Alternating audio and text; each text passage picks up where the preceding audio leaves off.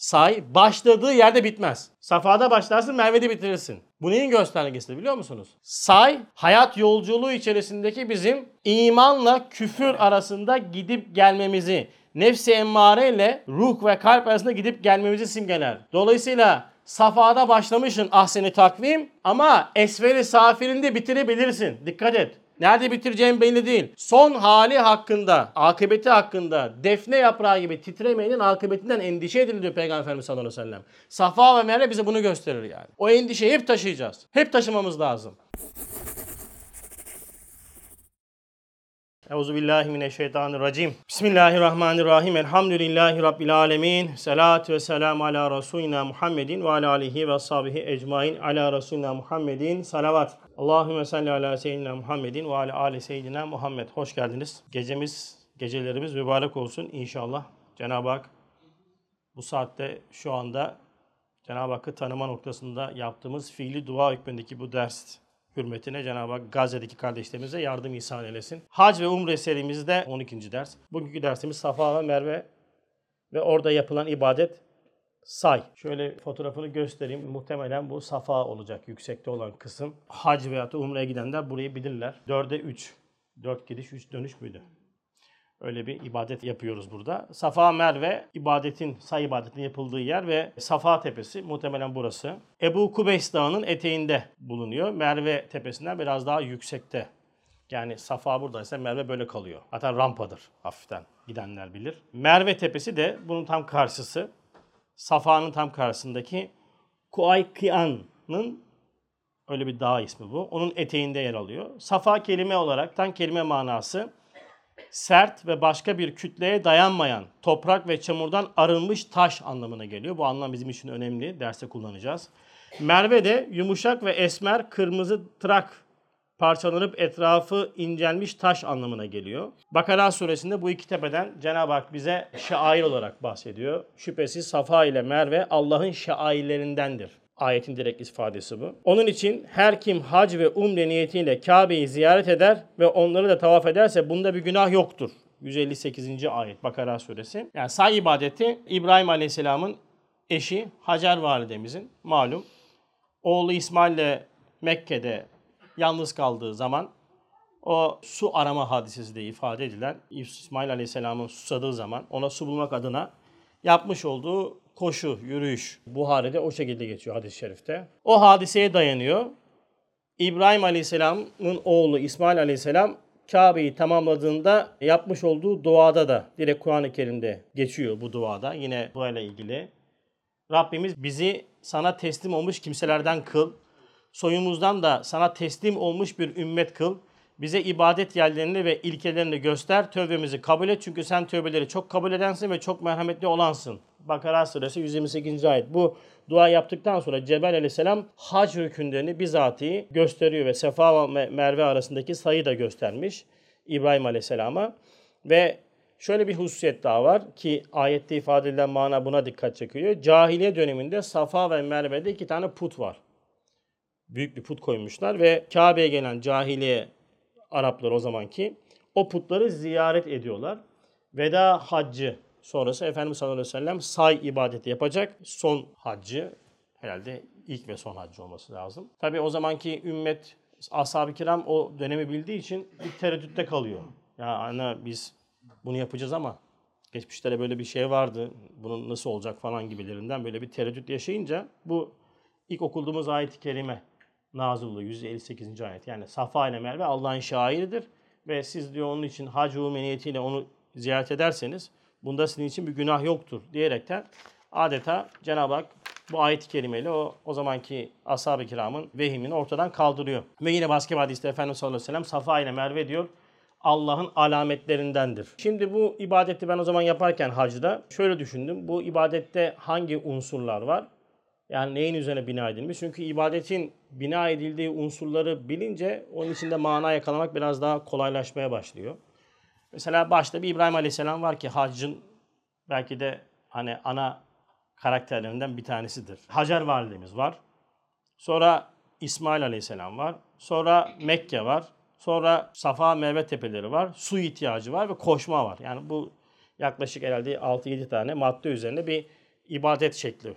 Yani bunun üzerine inşa edilmiş say. Şimdi buradan İbrahim Aleyhisselam'ı Hacer nedir, benim dünyamda neyi temsil ediyor diye düşündüğümde aldığım notları ifade edeceğim. Şimdi İbrahim Aleyhisselam Kur'an-ı Kerim'de çokça zikredilen bir peygamber. Ulul azım peygamber olarak geçer hadislerde. Yani çok büyük bir gayret göstermiş, çok ciddi bir tevhid mücadelesi sergilemiş bir peygamber. Ve bizim mesleğimizin de temel prensiplerinden olan şefkat ve tefekkürün de adres yani merkez noktası olarak İbrahimi bir metotla biz yaklaşıyoruz Kur'an'a. İbrahim Aleyhisselam insandaki tevhid şuurunu simgeler. Yani insanda her an var olan fakat bazen gafletle bunun üzerine örttüğü bir tevhid şuuru vardır. Bu şuurun merkez noktası da insanın latife-i Rabbaniyesidir. Yani bizim manevi cihazatımızda latife-i Rabbaniye diye bir cihaz varmış. Bir manevi latifemiz varmış. Bu manevi latife de sürekli Cenab-ı Hakk'ı müşahede etmeye programlanmış. Başka tabiri caizse gözü bir şey görmüyor. Onun ibadeti müşahedetullah'tır. Latifenin müşahedetullah'tır diyor Üstad.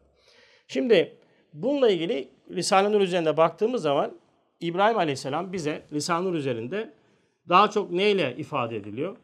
Risale okuyanlar söyleyebilirler. La uhubbil afilin. Yani ne demek hocam? Onu da söyleyin de. Gidenleri. Evet. Yani aslında İbrahim Aleyhisselam Kur'an üzerinden bize tevhidi ders verirken şu manayla ders veriyor başta. La uhibbul afilin. Üstad buna İbrahim vari. Nai la uhibbul afilin diyor. Yani İbrahim Aleyhisselam böyle nida etmiş. Ben batıp gidenleri sevmem. Aslında İbrahim Aleyhisselam hak bir peygamber. Zahir manayı kaçırmıyoruz.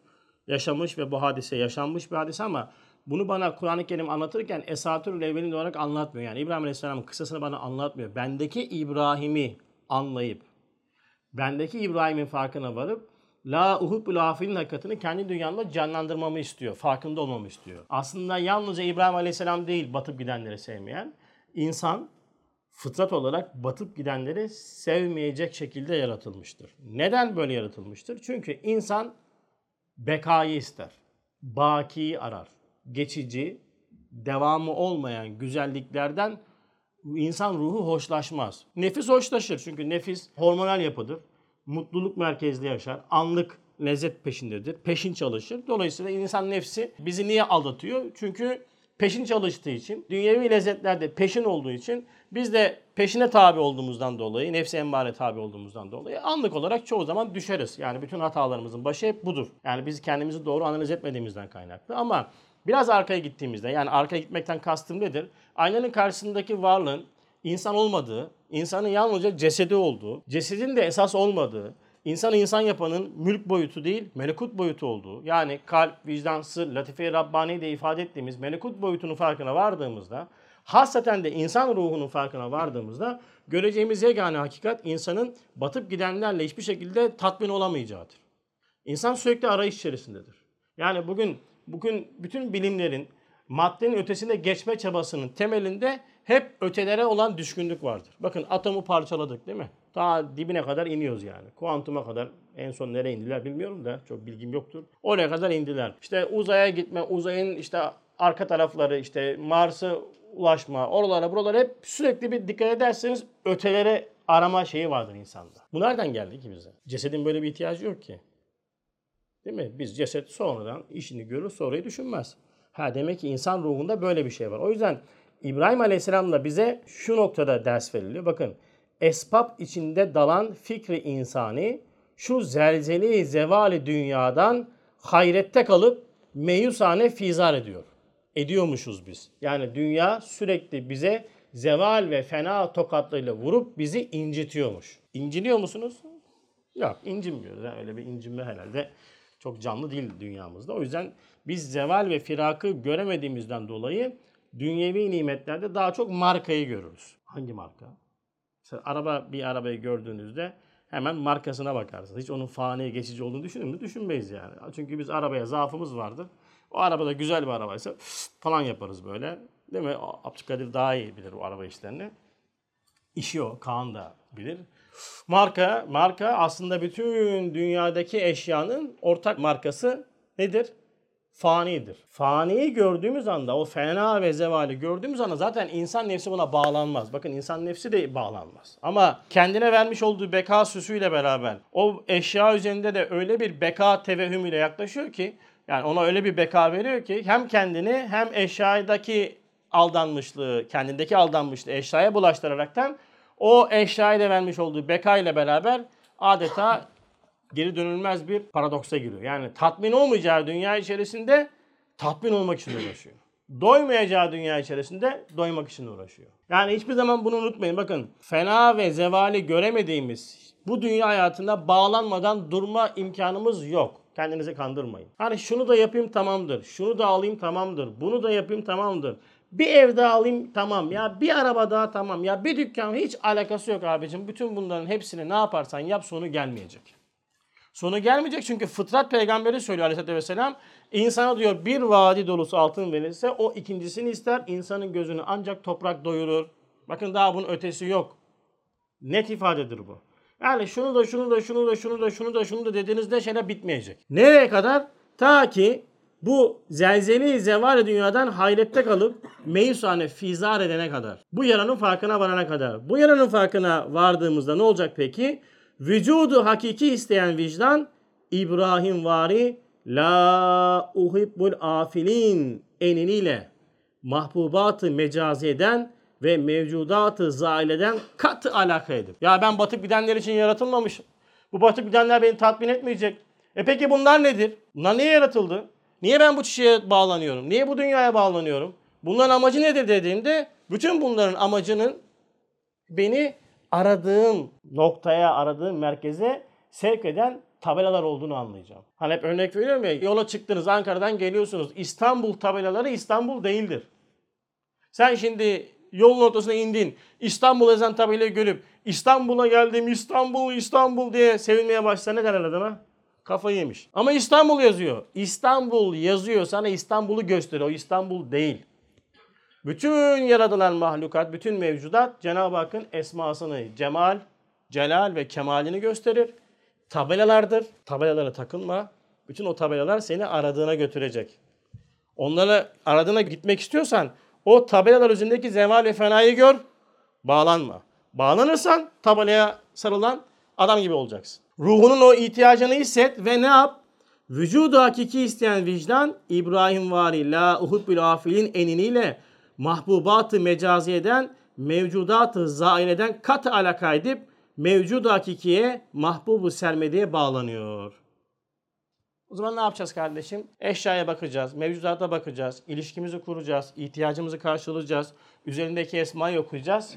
Diyeceğiz ki demek alınmaz. Değil mi? Demek değmez ki alınsa çürüktür hep bu çarşıda.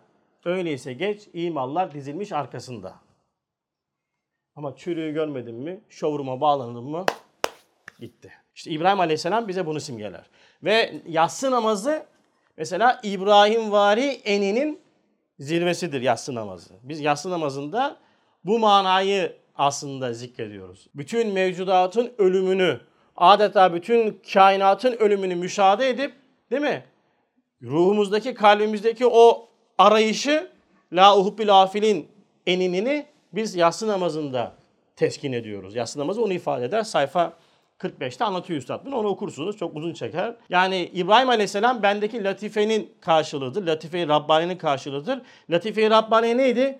Kesinlikle esbaba tesir vermez. Esbabtaki zeval ve firakı görür. Tevhidi hakikinin merkezidir. Dolayısıyla esbaba gerek görmediğinden, lüzum görmediğinden dolayı Hacer validemizi İbrahim Aleyhisselam çölün ortasına bırakmış. Çölün ortasına bırakmış. Yani Mekke'de o zamanlar yerleşim yok. Şimdi sen düşün. Kaç sene sonra Cenab-ı Hak sana evlat verecek. Alacaksın hanımını. Götüreceksin çölün ortasına. Kaç sene sonra verilen evladını da orada bırakacaksın. Ve döneceksin. Yapılır mı? Yani nereye yapacaksın? Binada, apartmanda yalnız bırakamıyoruz yani. Şimdi Hacer validemiz kim peki? He, Hacer validemiz kim olur? Hacer validemiz insandaki benim dünyamda bunlar şahsi kanaattır, itirazı açıktır, reddedilebilir, günaha girmezsiniz yani. Hasan'dan düşersiniz, şeriattan düşmezsiniz yani. İnsandaki nefsi simgeler. İnsan nefsi bir bütündür. İnsan nefsinin kaç mertebesi var? Bizim için bir var ama hakikatte yedidir. En alt tabakası nefsi emmare en tehlikelisidir ve nefsi emmare haricinde diğer bütün altı mertebe Kur'an tarafından tasdikli övülmüştür. Kur'an ayetlerine geçer. Ben unuttum yazmayı. Mutmainne geçer, radiyeten merdiye diye geçer mesela. Bunlar Kur'an'da övülmüş nefis mertebeleridir. Dolayısıyla en tehlikeli olan nefsi emmaredir. İnnen nefse le emmâratun bis-sûi ilâ mâ rahime rabbi. 21. lema hepimizin 15 günde bir okuduğumuz ondan sonra İhlas Risalesi'nde geçen ayet. Nefsi emmare en tehlikelidir. Bunun üstü bütün nefis mertebeleri Kur'an-ı Kerim'de bizi hakka doğru götüren basamaklar hükmündedir. Ha şu da vardır. İnsan nefsi bazen nefsi emmare de olur, bazen nefsi levvame de olur. Şimdi biz aslında bu nefis mertebelerinde sürekli gidip geliyoruz. Tabii yani gidip geliyoruz dediğimizde levvameye kadar çıkarız, aşağı ineriz. Yani mutmainne falan çıkmak zordur. Bunlar ciddi uğraştır. Ha ben bir nefsi emmarede böyle gidip gelen, arada levvame mertebesinde çıkan biri olarak söylüyorum.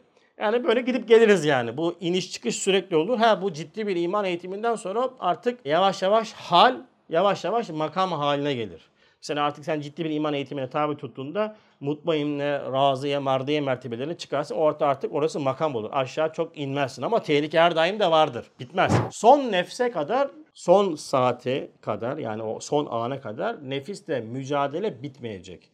Hatta Üstad Kastamonu alakasında manevi nefsi emmareden bahsediyor. Bakıyorum ki diyor işte İmam Rabbani gibi zatlar nefislerinden şikayet ediyorlar. Ya bu, bu zatların nefislerinden şikayet etmesi ne demek ya? Bunlar cengaver insanlar yani zirve insanlar. Bunlar neyin, hangi nefisten şikayet ediyorlar ki? Sonra baktım ki onlara diyor imtihanın devam etmesi, terakkinin devam etmesi Cenab-ı Hak onun nefsi emmarenin vazifesini asap ve damarlara veriyor. O manevi nefsi emmareden şikayet ediyorlar. Ha, asap ve damarlara. Ha bu bizdeki damar değil ha.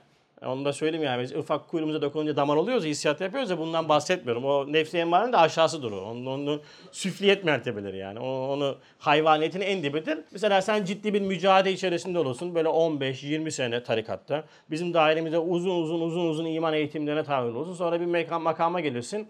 Artık yavaş yavaş nefis o sana olan hükmünü icra edemez ama seni terak etmen lazım. O nefsin vazifelerini his ve damarlar alır. O seni orada rahatsız etmeye başlar. Çünkü bir yerden rahatsız edileceksin ki terakki olsun. Eğer sabit olaydık melek olarak yaratıldık doğru mu? Sırf şerre sabit olsaydık şeytan olacaktık. Ara formül bulmuş Cenab-ı Hak. İnsan onun içinde bir yerden bir tazikat lazım. Tazikat geliyor manevi nefs emmareden. Terakkiler devam etmiş. Allah dostlarında böyle. Bizim de nefs emmare levame mertebesine gidip geliyoruz. Şimdi Hacer insanın nefis mertebelerinin bütününü benim dünyamda karşılığı olarak ben düşündüm, tefekkür ettim. Şimdi Hacer validemizi, İbrahim aleyhisselam, Hacer validemizi, İsmail aleyhisselamı çölün ortasında bıraktığında şöyle bir konuşma geçmiş. Rivayetler de var ama nerede geçtiğini bilmiyorum.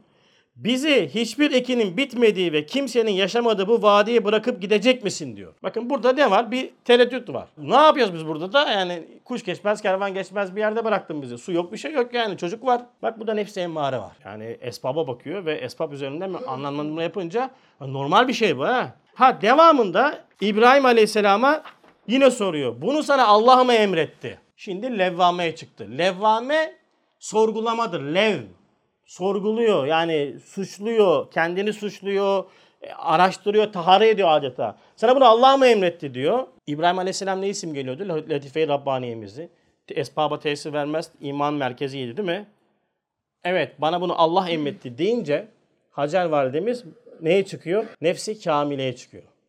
Ve diyor ki o zaman Allah bizi sahipsiz bırakmaz. O zaman tamam diyor yani. İtimadımızı bizi zayi etmez diyor. Ve mutmainlik hali içerisinde bir teslimiyet var. Bizim hayatımızda da bu çok nettir. Levvami makamında sürekli esbaba tesir veririz biz. Bu olmazsa bu olmaz. Mesela esbaba verdiğimiz tesirlerin birkaç tane numunesini söyleyeyim. Hep böyle bilerek Zülfikar'a dokunduğum şeydir. İbanınız sağlamsa imanınızdaki teslimiyet artar. Anladınız? Paranız varsa teslimiyetiniz rahattır. Çünkü senin teslimiyetin imandan gelmiyor, ibandan geliyor. İban para yani. İban sağlam, teslimiyet değil mi? Dünya top olup patlasa ihtimaldir ki benim bankaya dokunmaz. Mesela bir örnek daha vereyim. Esbaba verdiğimiz tesirlerden. Bu dükkana ben gitmezsem aç kalırım. Bu işi yapmazsam aç kalırım. Bak bu da mesela bir esbaba tesir vermedir. Hayatımızda o kadar çok esbabın tesiri vardır ki vehmi tesiri o kadar çok veririz ki biz aslında sürekli emmare makamındayız ve bunu birazcık sorgulamaya başladığımızda yavaş yavaş artık esbabın tesirinin olmadığını anlamaya başlarsak iman eğitimiyle bu olur tabii. Oldu ki o zaman bir teslimiyet hali olmaya başlar. Yani hacerlik vasfımızda bulunan nefsi emmareden yukarı doğru mutmainne, raziye, merdeye mertebesine çıkarız. Mesela dersin ki ya kardeşim Cenab-ı Hak beni aç bırakmaz. Dünyaya karşı hırsın azalır. Bilirsin ki sen bu dünya için yaratılmadın vesaire vesaire. Böyle devam eder. Peki İsmail kim? İsmail ne olur? Abiler İsmail benim dünyamda evet teslimiyettir. Mesela hep İbrahim Aleyhisselam'ı biz överiz değil mi? Oğlunu kesmiş, Allah'a oğlunu kesmiş. Bence birazcık İsmail Aleyhisselam'a hafiften böyle bir haksızlık yapıyoruz gibi geliyor. Ya tamam İbrahim Aleyhisselam oğlunu kesiyor da İsmail Aleyhisselam da tamam kes diyor da. Yani İsmail'i bir teslimiyeti de unutmayalım yani. En büyük imtihan belki İsmail'in kendini feda etmesi. Yani bir de şu var. Hani öyle bir anlatıyoruz ya sanki kundakta bebeği kesecek gibi falan diyor. Hayır yani bildiğin soru sual şeklinde bir konuşma geçiyor ya aralarında. Demek ki muhakemesi var. Demek ki tam bir çocuk hükmünde değil yani. Hani bizim benim zannettiğim gibi alıyor elini. Hadi gel Amine gibi götüreceğim ben seni Atta'ya falan deyip kesmiyor. Da çocuk soruyor diyor ki nereye götürüyorsun baba? İşte böyle böyle Allah mı emretti tamam korkma Allah'ın emrettiğini yap. Verdiği cevaplara bakıyorum bildiğin tamam mı büyümüş bir çocuk yani. Bizim tasavvurumuzdaki böyle hep anlatılan, sembolize edilen böyle bebe, masum falan değil yani. Bildiğim bir teslimiyet var yani. Teslimiyet varsa akli muhakeme de vardır. Dolayısıyla imtihan içerisinde. İsmail Aleyhisselam benim dünyamda emanetlerdir. Nedir mesela? Sana ne verilmişse İsmail odur yani. Kurban Hazreti İsmail Aleyhisselam'a oradan bize gelen bir emirdir değil mi? E ben ne yapacağım?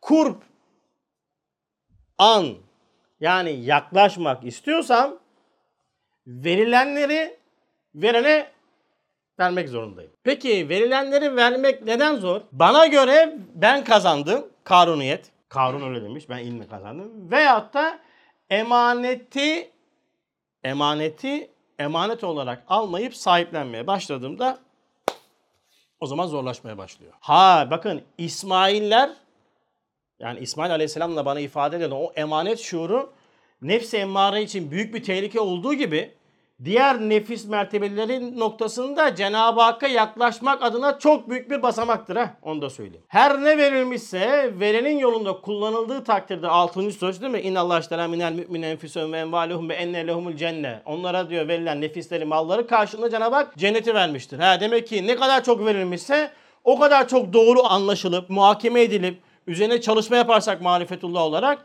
beni İsmail kurbiyete götürecek. Yani beni Allah'a yaklaştıracak bir vesile olacak verilenler. Ama verilenler benim için nefsi emmare mertebesinde kalırsa yani ben emanete hıyanet etmeye başladığımda o zaman problem başlıyor. Peki en büyük emanete yapılan hıyanet nedir? En büyük emanetimiz nedir? İnsaniyetimizdir. En büyük emanete yapılan hıyanet de insaniyeti İslamiyet'ten mahrum bırakmaktır. Daha büyük bir hıyanet olamaz.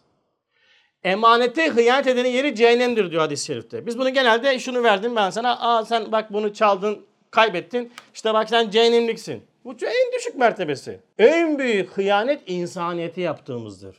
Vahyin terbiyesinden mahrum bıraktığımız insaniyetimizi yanlış yerleri kullanaraktan aklımızı, gözümüzü, işte vesaire bütün latifelerimizi bu sefer ne yapıyoruz? Emanete hıyanet ediyoruz. Aslında her verilen nimet bir İsmail'dir ve İsmail bizi Allah'a yaklaştırmak noktasında büyük bir vesiledir. Ama aynı zamanda uzaklaştırma noktasında da büyük bir vesiledir. Ya kur, kurban edip kurbiyet kazanacağız ya doğru anlamlandırmayıp okumayıp uzaklaşacağız. Bu diyet olacak. Allah'ın bizi tebid ile tazip etme. Değil mi? Böyle geçiyor. Bizi tebid ile tazip etme. Bizi kendinden uzaklaştırarak azap verme diyor. Yemek duası yapıyoruz ya. Budiyet budur işte uzaklaşmaktır. Kurbiyet yakınlaşmak, budiyet uzaklaşmaktır. İsmail'i doğru yorumlayamazsak sana verilmiş çocuk, mal, mülk, nefsin, hissiyatın her şeyin bir emanettir. Ya doğru anlamlandıracaksın, kurbiyet kazanacaksın, kurban edeceksin, kurbiyet kazanacaksın ya da yanlış anlamlandıracaksın, benim diyeceksin, sahibi hakkısına satmayacaksın. Bu sefer de o seni uzaklaştırmaya başlayacak. Seçenek bu yani. Şimdi biz bu nefs-i emmare cihetinde vehim ve vesveselere maruz kalıyoruz ya. Şimdi bakın şu sayın yapılmış olduğu yeşil alandır. Buradan itibaren diğer ışığın bittiği yere kadar bir bölümde biz koşarız. Yani umreye gidenler bilirler. Cenab-ı Hak hepimizi nasip etsin inşallah. Tekrar tekrar gitmeyi. İhramları giydik. Ondan sonra Safa'dan başladık ve burada koşuyoruz. Adeta gel git yaşıyoruz. Koşuyoruz, koşuyoruz, koşuyoruz. Sonra duruyoruz, yürüyoruz, yürüyoruz. Sonra tekrar virajı dönüyoruz. Bayır aşağı orası güzeldi. Yani Safa'dan Merve'ye inmek e, çok hızlı oluyor. Yukarı çıkmak zor oluyor. Şimdi böyle gidip geliyorsun. Bu ne dediğimde şöyle bir cümle aklıma gelmişti o zaman hacda. Üstadın hayatından bir numune. Bu fakir Said eski Said'den çıkmaya çalıştığı bir zamanda.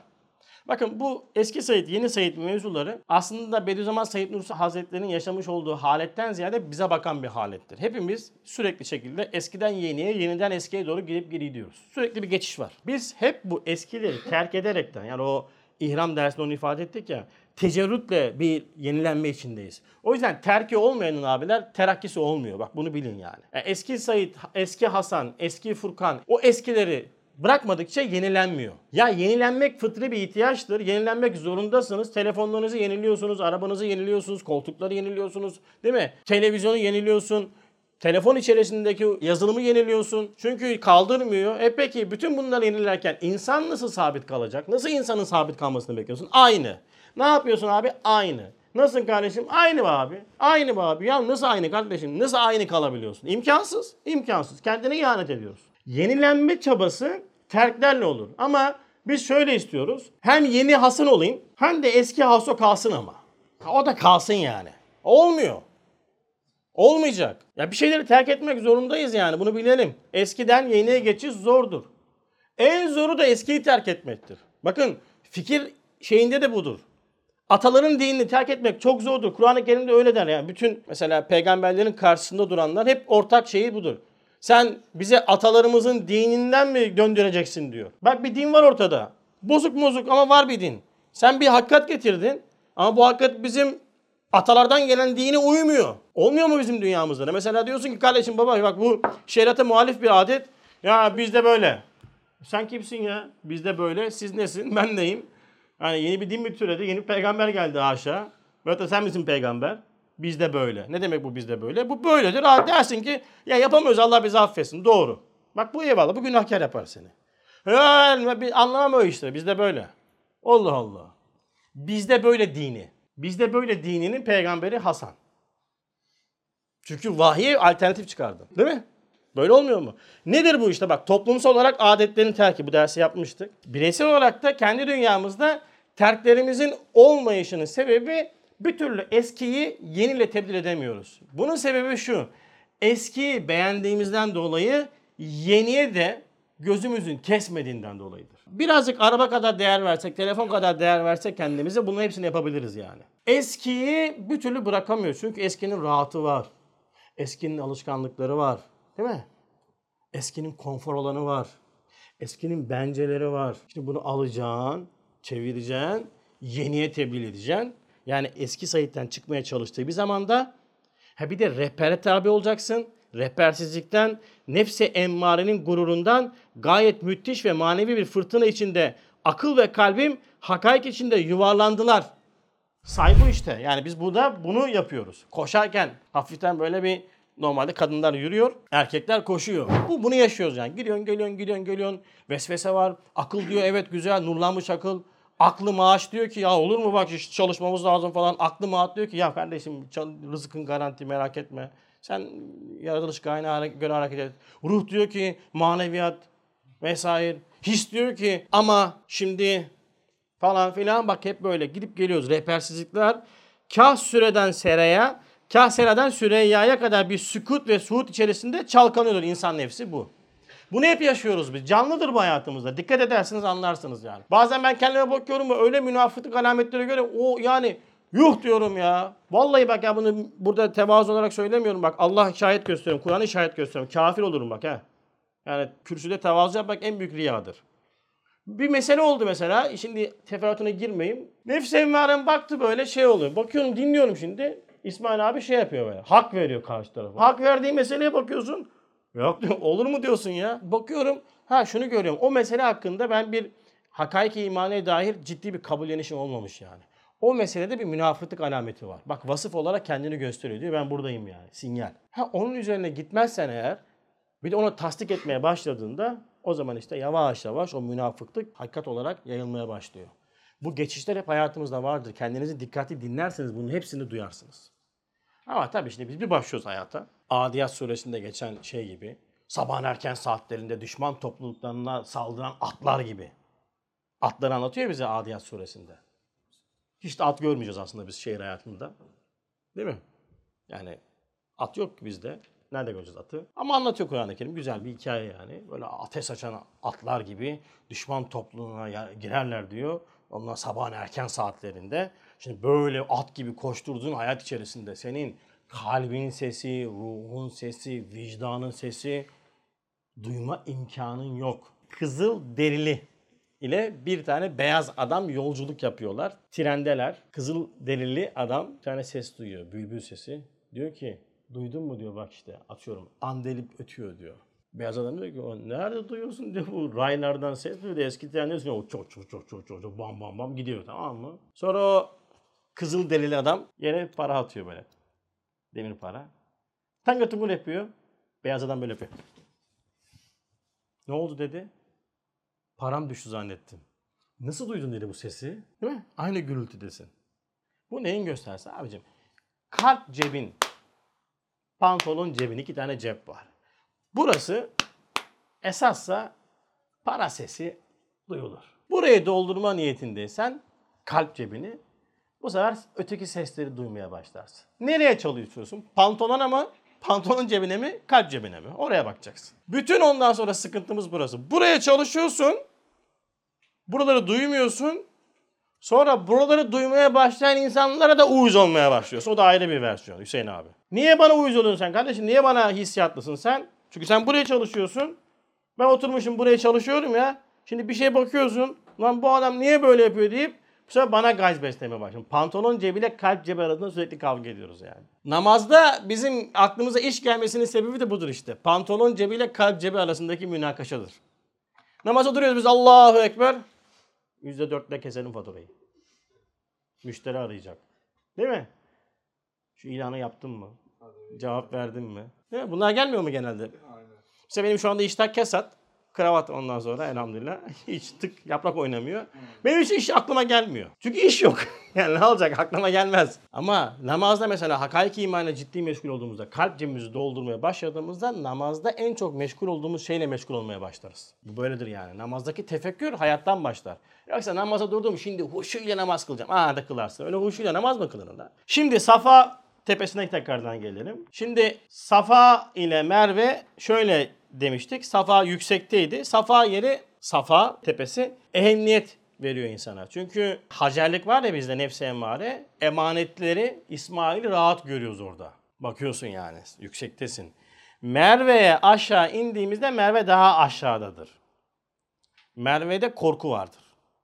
Vehim vardır. Çünkü İsmail'i net göremiyorsun. İsmail'den uzaklaşıyorsun. İsmail merkez olunca Merve'de titremelerin bitmez. Safa altı nefis mertebesi içerisinde insanın belki de benim dünyamda şey olarak böyle mutmainlik mertebesi yani. Yani hiçbir şekilde bir korku yok. Çünkü zaten Safa'nın anlamı neydi? Başka kütleye dayanmayan taş manasında geliyordu.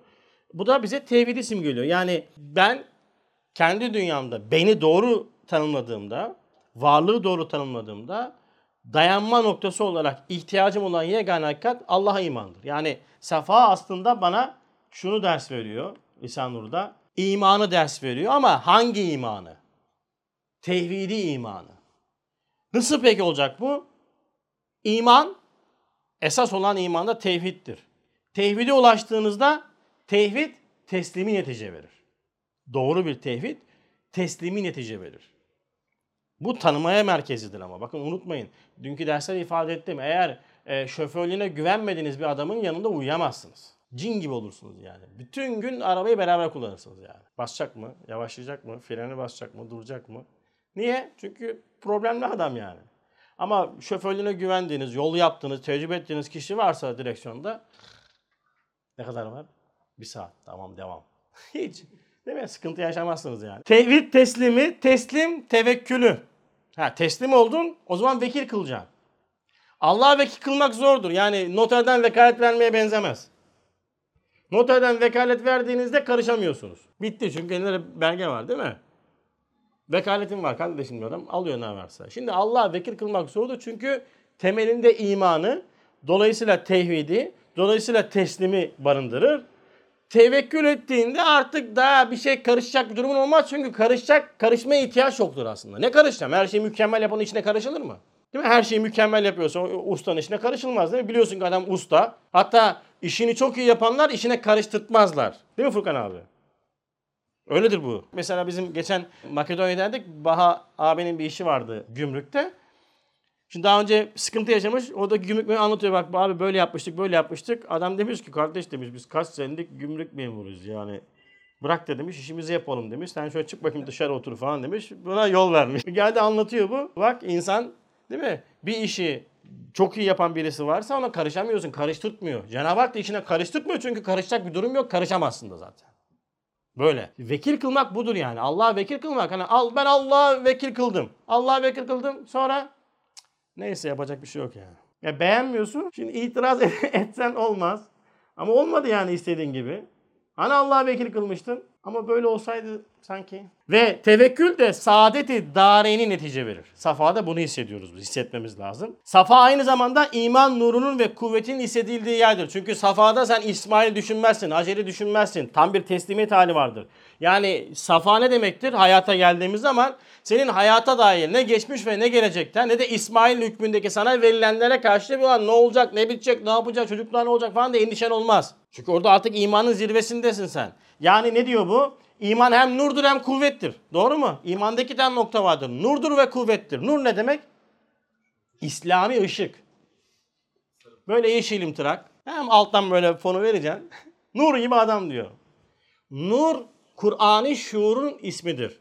İman Kur'an'ı bir şuur verir bana. O şuurla ben her şeyin hakikatini görürüm ve ben kuvvetli olurum. O kuvvet imandan gelir, iman nurundan gelir. İman nuru ve kuvveti varsa kişide ne olur peki? Hakiki imanı elde etmiş olur. Hakiki imanı elde eden adam ne yapar? Kainata meydan okur. İmanın kuvvetine göre hadisatın tazikatından kurtulur. Yani bir hadise seni haddinden fazla üzüyorsa sen safaya çıkmamışsın. Bir hadiseden hala kurtulamamışsan sen safaya çıkmamışsın. Safaya çıkmamışsın ne demek? İmanı tahkikiye ulaşmamışsın demek. Ama ben gittim oralara oralara. Gitmişsin canım. Herhalde bir sevabını almışımdır yani. Boşa gitmemiştir. Şeyde Ramazan umresinde gitmiştik ya beraber. Asansör imtihanı vardı yani. 4 2 tane asansör var. 12 katlı bina. Bir kere böyle dedim ya tamam ben yürüyeceğim falan dedim. Bizim de kat 11'indeymiş. Dedim benim gibi böyle yürümeyi sevmeyen bir adam. Çık çık çık çık bir de 11. kat ama 13 kat çıkıyorsun çünkü arada iki tane mutfak falan var. Çık çık çık sonra neyse asansöre bindik. Yatsı namazını kıldık. Teravih kıldık. Biliyorsun hatimli teravih kılınıyor yani. Elhamdülillah yani nefes alacak vakit yok Ramazan'da. Umre'ye gittiğinizde böyle dolu dolu geçiriyorsunuz Umre'de. Çok lezzetlidir ama. Şimdi bindik asansöre tabii millet sıra mıra ulan bulumlu dalıyoruz içeri. Bir tane hiç unutmuyorum böyle ihtiyarca bir hanımefendi. Yanında da beyi. Tabii biz onlar önce bindi. Onlara öncelik verdik. Onlar köşe gitti. Adam da hanımı muhafaza ediyor. Ve biz de bindik 5, 6, 7 kişi. Normalde asansör 8 kişilik. Biz Türk'üz tabii 12 kişi bindik. Şimdi kadın diyor ki yahu diyor birazcık fazla olmadık mı diyor. Haklı olarak. İşte biri indi böyle bir onayı düşürdük. Ya diyor burası şimdi asansörde biz kalsak ne olur falan diyor. Ya dedim teyzeciğim ne korkuyorsun dedim ya. Bak dedim Umre'ye gelmişiz. Tavafı yapmışız. İhrama girmişiz. Ramazan'dayız. Tamam mı? Ramazan umresindeyiz. Dedim boğulsak şehidiz. Ya ne istiyorsun sen dedim ya. Ama böyle takılıyorum şimdi. Ya dur dur daha dur diyor ya. Çocuklar var diyor, torunlar var diyor. Bak Safa'ya Merve gitti geldi ama. İki taşta dolaştı geldi. Sevabını aldım. Aldı Allah kabul etsin. Ama Safa ile Merve'nin şuurunda olduğun zaman senin daha artık çoluk, çocuk falan düşünme derdin olmaz. Bu gamsızlıktan bahsetmiyorum ha.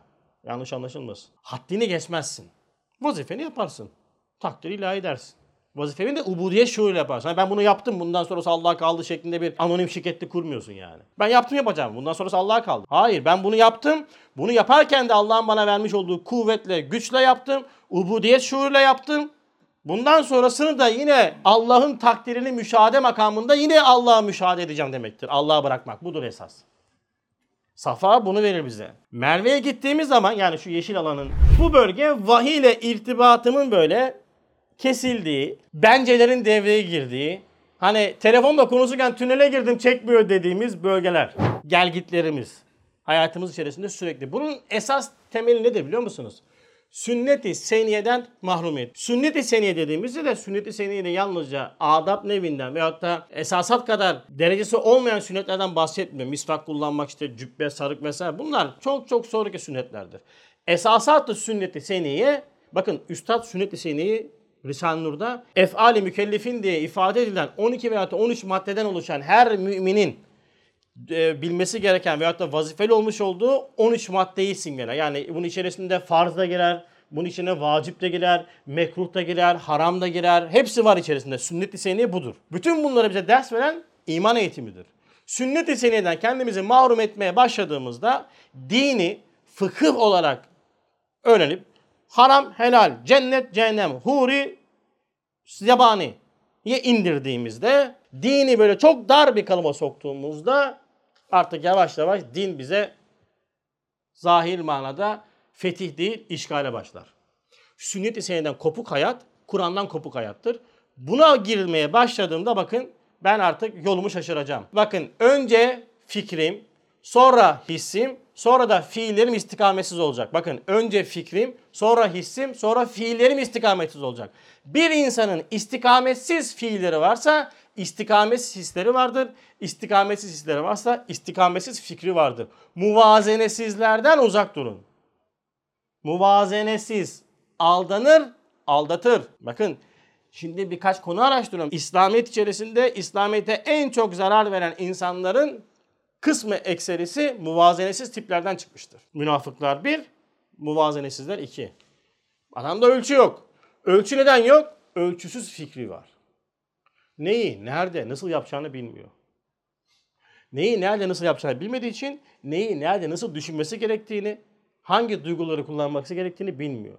Dolayısıyla bakıyorsun ne yaptı belli olmayan, tamam mı? Böyle rastgele tuşlara basıp oynattığın robot gibi. Hayatımızın her anında var. Üstad da bunu kendi dünyasında bak şöyle müşahede etmiş. Diyor ki arkadaş vesvese ve evham zulmetleri içinde yürürken Resul-i Ekrem Aleyhisselatü Vesselam'ın sünnetleri birer yıldız, birer lamba vazifesini gördüklerini gördüm. Yıldız ve lamba. Bunlar niye böyle ayrı kullanılmış dediğimizde bunu bakmak lazım, düşünmek lazım. Tefekkür etmedim. Yıldız normalde daha yukarıda malum. Lamba daha aşağıda. Yani sünnetin anlayış seviyesi de vardır. Yani bazen sünnet-i kişinin dünyasında tahkik olarak öyle bir yerleştirir ki yıldız gibi direkt yolunu gösterir. Düşük seviyesi lamba gibi yalnızca önünü gösterir. Hepsini aydınlatmaz. Allah alem. Her bir sünnet veya bir hattı şehri zulmetli dalalet yollarında güneş gibi parlıyor. Hasaten ahir zamandayız abiler. Bir sürü hadisatı takip ediyoruz. Bakın şu anda Filistin hadisesini de takip ediyoruz. Filistin hadisesini takip ederken ölçüsüz fikirler, ölçüsüz hisleri, ölçüsüz hisler de ölçüsüz fiilleri netice veriyor. Sünnet-i seneden mahrum kalıyoruz. Ahir zaman mayınlı tarla gibidir. Ahir zamanın en büyük hizmeti de mayınlı tarlada yürümek gibidir. Ahir zaman mayınlı tarla gibidir. Bize yol gösterecek mayınlı tarlada istikameti verecek sünnet-i seniyedir. Değil mi? Mayınlı tarlada yürümek için ne lazım?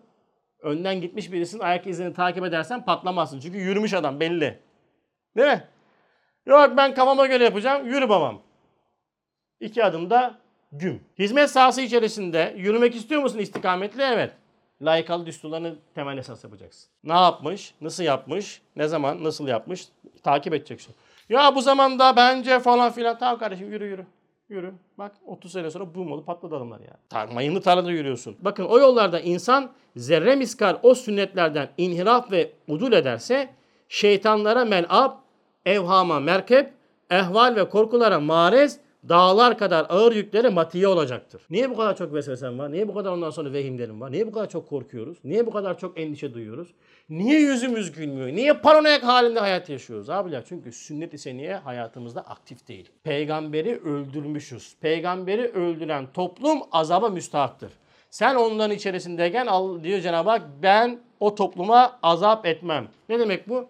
Peygamber toplum içerisindeyse o topluma azap gelmez. E peygamber şu anda aramızda mı? Aleyhisselatü Vesselam cesediyle yok. Ama şuuruyla Kur'an'la aramızda. Sen Kur'an'ı ve onun insan üzerindeki gözükme şekli olan sünnet seneyi hayatından çıkardın. Bencelerle hayatı yorumladın. Bitmez kavgan kardeşim. Hanımınla kavga edersin, eşinle çocuğunla kavga edersin, cemaatle kavga edersin, onunla kavga edersin, bununla kavga edersin. Suratın limon satar, sirke satar. Niye?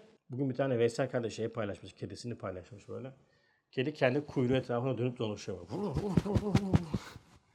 Dedim Veysel nefsi emarem gibi yani hariçte düşman ve suçlu aramaktan dolayı kuyruğun kendisi olduğunu, suçun da kendisinde olduğunu farkına varmayan nefsi emarem gibi. Ha böyle donuyor böyle. Bakıyorsun bitmiyor kavga yani. Hep kavga, onunla kavga, bununla kavga. Ya babam ne kavga ya. Kuyruk sende, sorun sende. Ve keza o sünnetleri sanki semadan tedelli ve tenezzül eden ipler gibi gördüm ki onlara temessük eden yükselir, saadetlere nail olur. Muhalefet edip de akla dayananlar ise uzun bir minare ile semaya çıkmak hamakatinde bulunan firavun gibi firavun olur. Ben bu zamanda bunu yapmayacağım. Peygamber böyle yapmış. O zaman öyle şimdi böyle değil. Kardeşim semadan bir ip geldi mi? Bakın sema esmadır. Semadan bir ip geldiğinde arzdan ilişkini yani bencelerden ilişkini kesersin. Hata yapma riskin kalmaz. Ne diyor Üstad Lemalar'da? İşte ey şeytanın desiselerine müptela olan bir çare insan, hayatı diniye, hayatı şahsiye, hayatı içtimainin selametini dilersen. Bak her hayatın tabakasında selamet. Yani sağlamlık, istikamet, sıhhati fikir, istikameti nazar, selameti kalp istersen ne yapacağım? Hayat koçlarına gideceksiniz arkadaşlar. Artık 21. asırdayız ya. Böyle şeyler uğraşmayın. Hayat koçuna gideceksin. Psikologlara gideceksiniz. Para vereceksiniz. Ya adamlar size yol gösterecek yani. Çünkü nübüvveti dinlemeyen, nübüvvete hakkıyla kulak vermeyen, nübüvvetin arzi zilleri olan psikologlara, hayat koçlarına mecburdur. O da bir nübüvvet makamıdır ama arzi zildir, gölgedir yani. İnsan rehbere ihtiyaç duyar. Deistler diyor ya Rebi peygamberi. Ulan hayat koçlarına gidiyorsun. Psikologlara gidiyorsun. Aile danışmanına gidiyorsun. Gidiyorsun da gidiyorsun. Gidiyorsun da gidiyorsun. Yan desk kullanıyorsun. Tabelayı okuyorsun. Değil mi? Danışmayı istiyorsun. Diyorsun ki peygambere ihtiyaç yok. Kainatta gerek yok yani peygamber. Allah Allah. Ne yapacaksın? Bak istersen muhkemat-ı Kur'ani'nin mizanlarıyla, sünnet-i seniyenin terazileriyle amal ve hatıratını tart amellerini ve hatırat dediğim hatıralar değil, hatırat düşüncelerini tart. Kur'an ve sünnet-i senneyi daima rehber yap. Ve Euzu billahi mineşşeytanirracim de şeytandan Allah'a sığın ve Cenab-ı Hakk'a ilticada bulun. Safa bu işte. Merve'de bunun tam tersini yaşıyoruz işte. Bu çelişkiler hep o Merve'de yaşadığımız çelişkilerin temelinde korkuların, belirsizliklerin temelinde o zanlar vardır. E, neydi Merve'nin anlamı? Yumuşak, parçalanarak etrafı incelmiş taş. Yani nefse emmare keset aleminde adeta endişeyi taşıyor. Çünkü bakıyor ki kaotik bir durum var ortada. O yüzden biz insan olarak sürekli İsmailler için Safa ve Merve'de gidip geliyoruz. Bize verilen her emaneti muhafaza etmek, o verilen emanetlerin ondan sonra üzerinde oluşturmuş olduğu korku, endişe içerisinde aslında biz Safa ve Merve içine gidip geliyoruz sürekli. Yani say, bakın şunu unutmayın, say, say başladığı yerde bitmez. Safada başlarsın, Merve'de bitirirsin. Bu neyin göstergesi biliyor musunuz? Say, hayat yolculuğu içerisindeki bizim imanla küfür arasında gidip gelmemizi, nefsi emmare ile değil mi? Ruh ve kalp arasında gidip gelmemizi simgeler. Dolayısıyla safada başlamışsın ahseni takvim ama esveri safirinde bitirebilirsin. Dikkat et. Nerede bitireceğin belli değil. Son hali hakkında akıbeti hakkında defne yaprağı gibi titremeyenin akıbetinden endişe edin diyor Peygamber Efendimiz sallallahu aleyhi ve sellem. Safa ve Merve bize bunu gösterir yani. O endişeyi hep taşıyacağız. Hep taşımamız lazım. Endişesi olanın gayreti ziyade olur. Endişeliyim ben. Şimdi 7 sayfa 8 sayfa kitap okumuyorsun. Nasıl bir endişe kardeşim bu? 8 sayfa kitap okutmak için yalvar ekar kitap okutmak için yalvarıyoruz ya. Ne faydası var? Sen sanki sayfa başı kitap okunca bana para mı geliyor? Bu şey değil ki kardeşim tıklanınca bana para gelsin. Niye uğraşayım ben Hüseyin kitap okusun diye, işte İsmail abi kitap okusun diye. Hem kitap okumuyorsun, hakaik imaniye birinci derecede fıtrat vazifeni ihanet ediyorsun. Hem de ben sana bunu söyleyince alındım ben biraz. Vay efendi hazretlerine bak alınmış. Alınırsan yol al git çık gruptan. Allah Allah. Kim sana diyor ki gruba gir? Doğru mu Furkan abi? Zorla mı aldım? Gruba girdin de okuyacağım dedim mi? Müslüman adam sözünü tutar mı? Sözü tutmamak münafık alameti midir?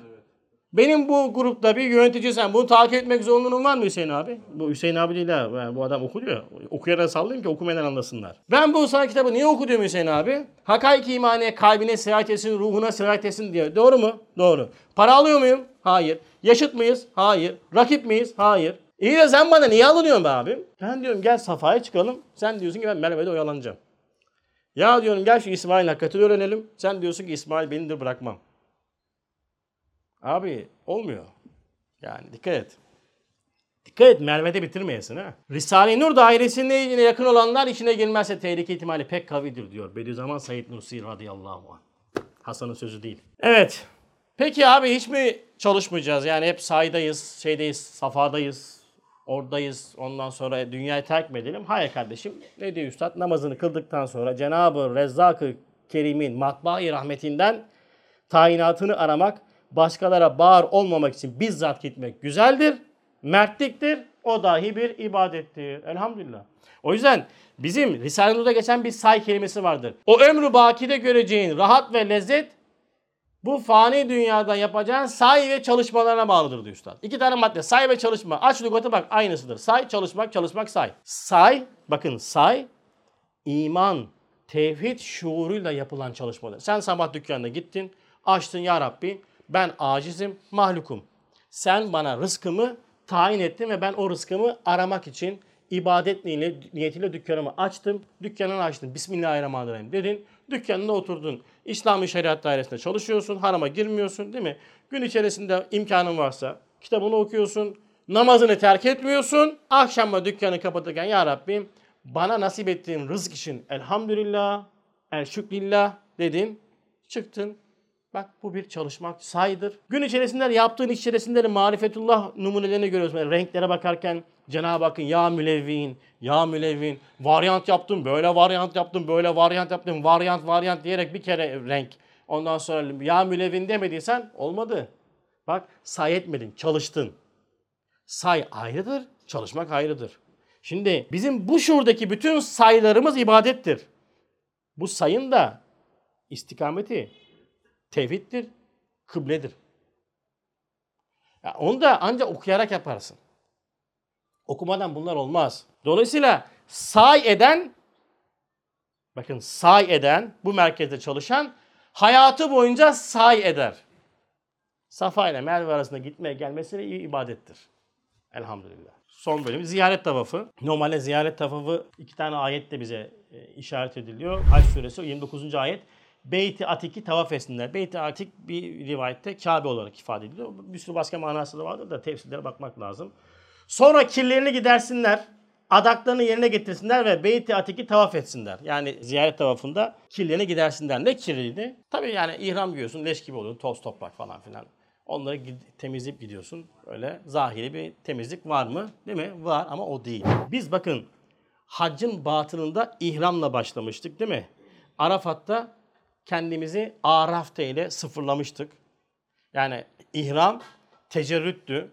Benlik dediğimiz o şeylerden o dersleri dinlersiniz. Bundan yaklaşık bir 8 ders önceydi. O ihramı giydik. Arafat'a çıktık. Araf'ta dedik ya Rabbi sensin. Ben de hepsi yalanmış dedik değil mi? O varlık zannından kurtulduk.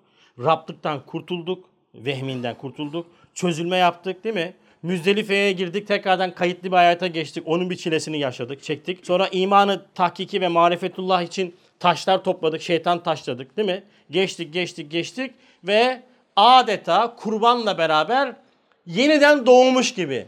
Yeni bir doğuşla hayata başladık.